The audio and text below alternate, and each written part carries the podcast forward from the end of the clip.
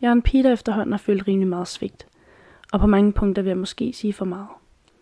For selvom jeg har taget utallige gode ting med fra de turbulente rutsjeture, så har jeg fanget mig en dårlig vane.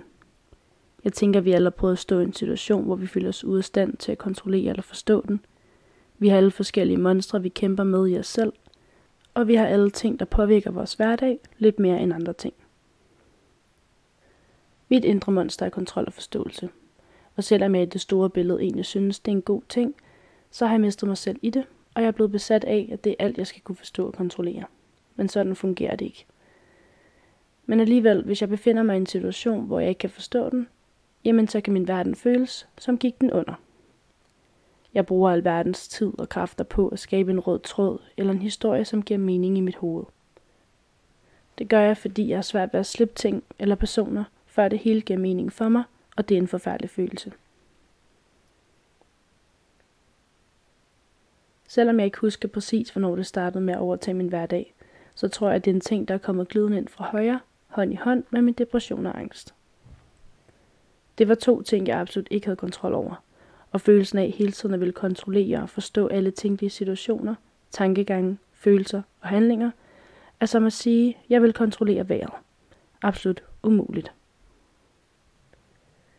Jeg husker, hvor mange gange jeg har valgt at blive hjemme bag en lukket dør, frem for at tage ud og hygge mig, fordi jeg simpelthen var bange for, hvem jeg kunne møde, se, you name it. At begå sig et sted, som jeg har kendt siden jeg var barn, var pludselig blevet så fremmed for mig. Alt kunne ske, og at jeg ikke kunne kontrollere det, var ikke noget, jeg brød mig om. Jeg husker, hvor mange gange jeg har taget valg om ikke at ville drikke, netop fordi jeg havde følelsen af at miste kontrollen til den giftige væske – og fordi det er stort set umuligt at kunne bevare fuld kontrol over sig selv. Jeg husker, hvor mange gange jeg har slået mig selv i hovedet, fordi jeg ikke har kunnet kontrollere mine følelser eller reaktioner. Jeg tænker, at vi alle kender følelsen. At folk gør eller siger noget, der kommer så meget bag på en og sover ind så meget, at man reagerer. For det gør jeg, og det hader jeg. Jeg prøver ihærdigt at forstå alt, og især andre folks handlinger, følelser og tanker.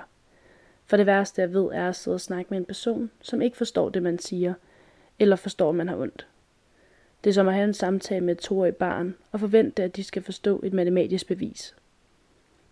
Det er blevet en drænende følelse og et umuligt mål. Men selvom jeg har haft svært ved at acceptere det, så er jeg blevet klar over, at det eneste, jeg egentlig lavede ved at opnå kontrol og forståelse over enhver situation, er at skuffe mig selv på daglig basis. Jeg har holdt mig selv fanget i fortiden om situationer, hvor jeg har følt mig svigtet, nedgjort eller på anden vis utilpas. Jeg har været bange for at slippe sorgen, for selvom den gjorde ondt at holde fast i, så havde jeg alligevel kontrol over den, og hvad den fik mig til at føle. Og det synes jeg åbenbart var bedre, end ikke at have kontrol over, hvad der ville ske, hvis jeg gav slip. En ting, jeg aldrig har følt forståelse over for, er, hvordan andre mennesker kan behandle andre dårligt. Og især hvis de ved, at det de gør, kun sover et andet menneske.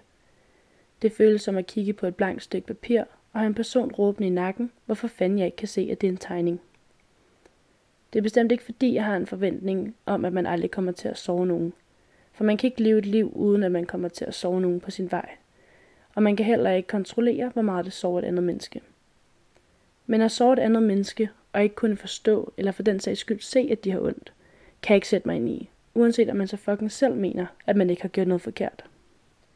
En situation, jeg husker meget tydeligt, var da jeg fortalte en person, hvad jeg havde været igennem, og udtrykte, hvad det absolut værste personen kunne gøre mod mig. Men alligevel så valgte personen at gøre det. Jeg husker, hvordan jeg skulle erkende med mig selv, at personen ikke forstod eller kunne se, hvor ondt det havde gjort mig. Så i stedet for at reagere, sagde jeg bare, at jeg forstod og accepterede det. Det føltes som en sort-hvid spillefilm. Ingen farver, lige med ingen empati. Ingen lyd, lige med ingen hørelse. Det var som at skrige uden lyd. For selvom jeg førhen havde været meget klar i min mimik og følelser, så følte jeg mig absolut usynlig over for personen. Men der er også forskel på at forstå, at man har såret et andet menneske, og det at forstå den følelse, de sidder med. Man kan aldrig have 100% empati. Men at forstå med sig selv, at det man gjorde ikke faldt i god jord hos overboen, er også forståelse. Jeg har først for nyligt hilst og set mit monster i øjnene. Og selvom det var et brændende træf, så fyldte varme min krop som en varm kop morgenkaffe på en vinterdag. Jeg har endelig sluppet angsten om ting, der måske vil ske, og jeg finder mig selv i nu bare at med strømmen. Tag en dag ad gangen, og lad være med at overtænke enhver situation i alle mulige tænkelige udfald. Så jeg har nu indset, at det stort set har været et usynligt bjerg, jeg prøvede at bestige, og at det er okay ikke at forstå alting. At forstå, at der ikke er noget at forstå, er vel egentlig også at forstå. Dette var fire afsnit på min podcast, Livet som en omvandrende garnnøgle.